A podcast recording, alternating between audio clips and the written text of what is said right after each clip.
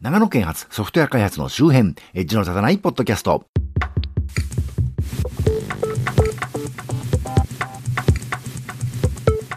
どうも、長野県在住コンピューターで楽しいことをしたい人、そして、すっかりご無沙汰をしてしまって大変お久しぶりですのマッチーこと町田です。というわけで、えー、久しぶりに最先端の IT エンジニアではない地方在住の私が、最先端というよりも、私の独断と偏見でちょっと気になったテック関係の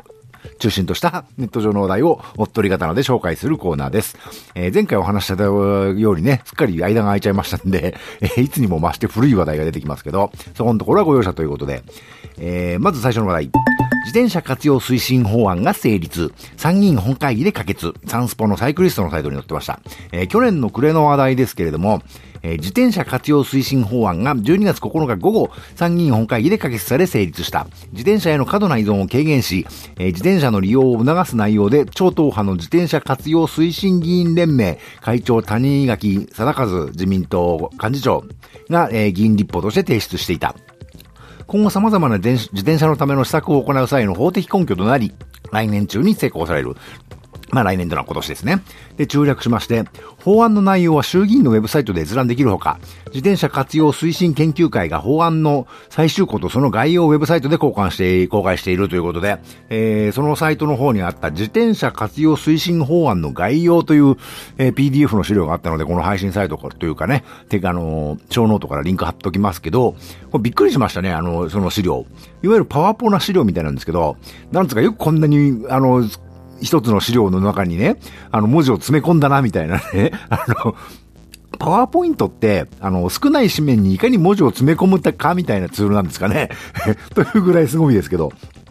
具体的な措置として書かれているのを斜め読みすると、いわゆる百貨店やスーパーに駐輪場の設置を義務付けるとかね、あと地方公共団体の放置自転車撤去義務、防犯登録の義務化、自転車道整備事業、えー、実施義務化と、えー、ここのところの最近の世の中で行われていることそのものですよね。それほど、あの、珍しいことは書かれてない気がしますけど、まあでも法律にね、するともっと良くなるということなんでしょうかね。ということで、次の話題。主演は星野源、主題歌はアジカン、森見富彦、夜は短し歩けよ乙女、アニメ映画化、音楽なたりのサイトに出てました。森見富彦の小説、夜は短し歩けよ乙女の、えー、アニメ映画化が決定。主人公の声優を星野源が、主題歌をアジアンカン風ジェネレーションが手掛けることが発表されたということで、えー、中略しまして、監督は湯浅正明。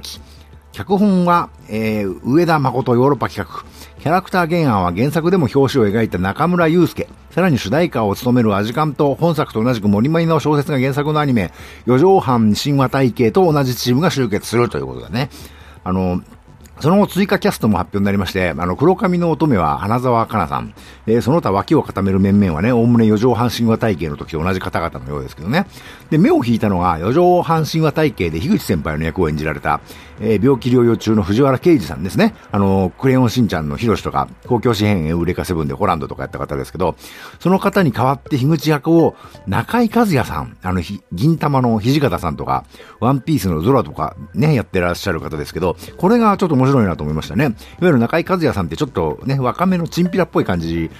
のよくやられる方ですけど、まあ、樋口先輩なんで、藤原啓治さんがやった樋口さんに寄せてくると思うんですけどね。言われてみれば藤原啓治さんの後継としてね、多分意外にぴったりなんじゃないかなという気がしますね。このキャスティングをした人はすげえなと思いましたね。で、主演の星野源さんについてはね、ちょっといろいろ言いたいことがあるんですけど、まあ、それは別の機会でということでね。次の話題。湯浅正明監督の最新オリジナルアニメ映画、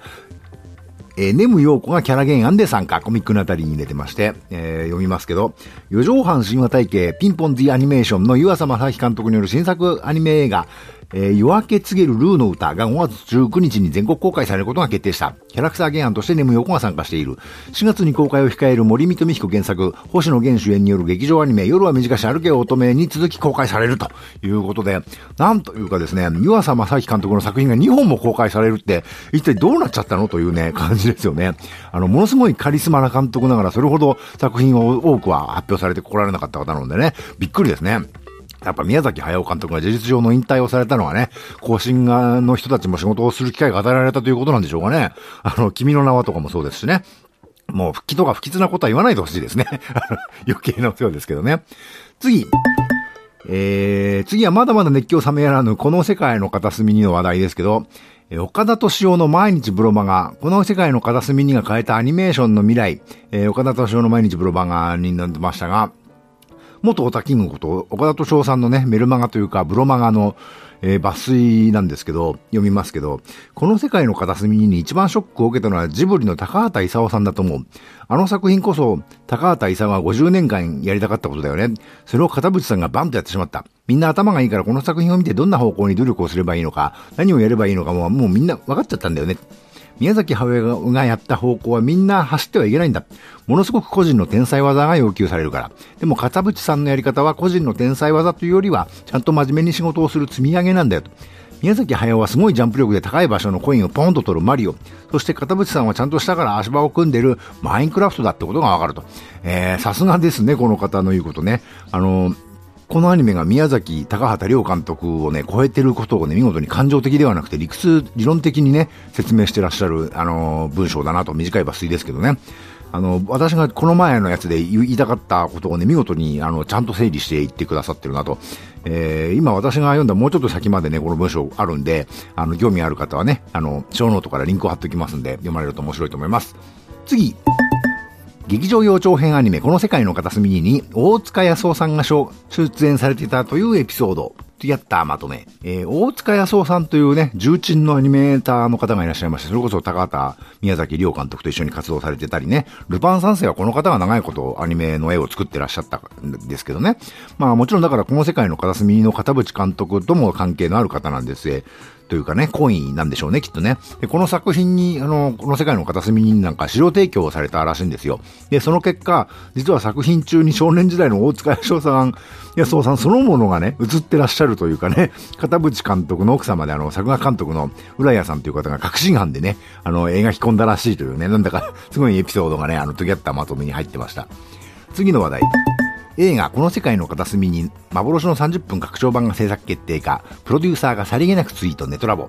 映画この世界の片隅にの牧太郎プロデューサーが拡張版やりますよとツイートし、ファンから喜びの声が上がっています。資金不足により監督が泣く泣くカットした幻の30分がついに映像化されるのでしょうかということで、前にこの番組でも言いましたけど、原作読まれた方はご存知の通りね、あの映画はあれだけの圧倒的な情報量にもかかわらず、原作から採用されなかったエピソードが少なからずあるんですよね。しかもね、それはちょっとした話どころかね、ストーリーの意味が変わっちゃうようなぐらいのね、超重要エピソードがカットされてるわけですが、もしかしたらその部分が映像化されるってことなんでしょうかね。で、この年明けはもちろんね、この2月に入ってから風紀になって劇場もたくさんあるようでね、まだまだこの世界の片隅の衝撃はね、続いていくようですね。ということで次の話題。つぶやきは悲鳴にツイッター追い売れ、最高幹部が一斉退社。無理観測も再燃、IT メディアニュースに出てまして、まあ、ツイッターの景気の悪い話をね、そんな繰り返し取り上げなくてもいいかなって続きはするんですけど、あの、去年の今頃、あの、2016年からは2020年代のね、向けてディケイドのムードがね、作られていくはずって私言いましたけど、どうやらね、それ今のフェーズってやっぱ破壊していくってことなんだなっていう感じですよね。あの、2010年代初頭のムードがガンガンに壊れていく感じですかね。で、多分トランプさんが大統領になったとかもそういうことじゃないかと思うんですけど、そういう意味でツイッターの集落というのはね、象徴的な出来事で、まあどうしても気になっちゃう話ですね、というとこですね。次。コミュニケーションという幻想、のび .com.jp ですね。日本を代表する IT エヴァンジェリストの林信之さん、あの、Mac とかのね、あの、有名な方ですけど、えー、Web2.0 の後、現在に至る特にインターネットを中心としたコミュニケーションについて試験を述べてらっしゃる記事ですね。これはまあ、どっちかというと要は否定的な内容なんですね。で、特にツイッターが出てきた時にツイッターいいって言ってた人ですから、そののびさんがこういう形で総括というかね、まとめ的な文章を書かれているのはなかなかこれも象徴的なことではないかと思いました。次。マリッサ・マイヤーはヤフーの取締役を去り、会社はアルタワと改名して残るテッククランチジャパン。えー、中断していたようなヤフーのベリゾンへの身売り話は実は進んでいるらしい。ただし、同社の一部の部門はアルタバドインクと名前を変えて残ることになる。ヤフーアルタバの、アリババの15%の株とヤフージャパンの35%を保持し、その後、保有主体がアルタバインクという、えー、名前の投資会社になる。そしてヤフーの残り部分がベライゾンに統合されるというわけで、ヤフーがついになくなると言いますかね、末路が決まったわけですけど、まあツイッターの先輩ですよね、そういう意味じゃね。あれだけビッグネームがこんなことになってしまうわけですから、恐ろしいというかね、あの、ベレイゾンが、あの、吸収した部門はヤフーブランドを継続使用するのかね。だとしたらヤフージャパンの親会社は、アルタバなのか、どっちなのかというね、話になっちゃうわけで、いや、そうだとしたらヤフーブランドってヤフージャパンは使い続けるのかしらねっていうね、やめるとしたらヤフージャパンそれこそ携帯電話から野球場までいろんなところにヤフーって名前使ってますからね、なんか、ただことじゃないなという気はしましたけどね。次の話題。ハドゥープや MongoDB のデータ消去被害が続出、世界各地で IT メディアエンタープライズ。えー、読みますが、世界各国で Hadoop や MongoDB などのシステムがサイバー攻撃の標的にされ、身代金を要求されたり、データを消去されたりする被害が相次いでいるという、セキュリティ企業やメディア各社が伝えた。え、中略しまして、こうしたソリューションの多くはパースが使われており、インターネット経由でのアクセスが前提となっているが、膨大な数のインスタンスがインターネットに直接露呈されている。そのようなインスタンスがさ、ランサムウェアに感染したり、データを消去されたりしてユーザーがデータにアクセスできなくなる被害を招いているというところでね。えー、私もちょっと気になってたんですけど、それこそ最近ビッグデータだろうね、データサイエンスだろうね、いろんなのが流行ってますけど、それこそパースとか、自分でサーバー立てなくても随々いろんなものが使えたり、まあ、ターバー立てるってものすごいコストというか価格的なコストだけじゃなくてマンパワー的なこともね、あの、下がってってるわけですけど、で、それこそサーバーレスとか言ってるわけで、サーバーレスっていうのはつまり開発者とかがサーバーの存在を気にしなくていいっていう話だと思うんですけどね。でそういうスキルが下がっていくのはちょっとまずくないかなと思ってたんですよね。で、この事件って分かってない素人が勝手にセキュリティの甘いサーバーを立てたからうんぬんって、そういうのとこれね、ちょっとこれまでとちょっと違うんじゃないかと思うんですね。一般の方から見たら専門家と言われるような人たちが、そういうね、単純なセキュリティの設定してなかったとかそういう問題が起きちゃってるみたいでね。なんかこの話ってやばそうだなと思いながら、ちょっと注目していこうかなと思ってますけどね。次。日本でも Amazon エコー年内発売。すでに業界は戦々恐々、えー、湯川鶴明さんのコラムブログニュースウィーク日本版オフィシャルサイトに出てましたけど、Amazon エコーというかアレクサというかね、超面白そうですよね。日本語版出たら欲しいなと、年内に本当に出るんでしょうかねと思いましてね。次、えー、KDE プラズマ5.9がリリース。えー、グローバルメニューの実装やウェイランドサポートの改善など、Linux デイリートピックス技術評論者のサイトに出てましたが、多くの方には何のこっちゃという話題かもしれませんが、Linux デスクトップの KDE が最新版でウェイランドサポート強化した。で、グノームは KDE より一足早くね、あの、ウェイランドサポートしてまして、あの、ウェイランドってのは Linux のデラックスデスクトップマネージャーというか、まあ画面のグラフィックの描画系ですね。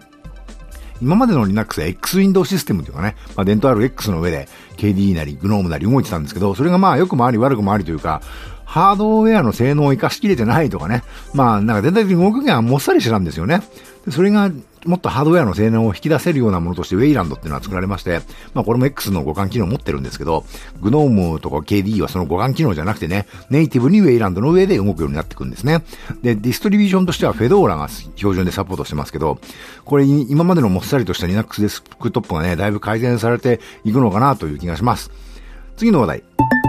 開発者の Mac 離れが進行中、移行先は Linux か、ソフトアンテナブログというところに出てまして、えー、読みますけど、プログラミングカンファレンス等を確認するまでもなく、MacBook Pro は開発者のためのマシンとして近年大きな人気を誇っています。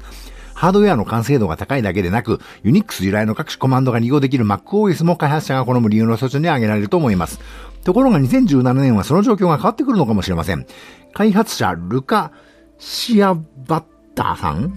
氏は、えー、今年開発者が MacOS から離れ Linux にスイッチする可能性があると、プロン記事、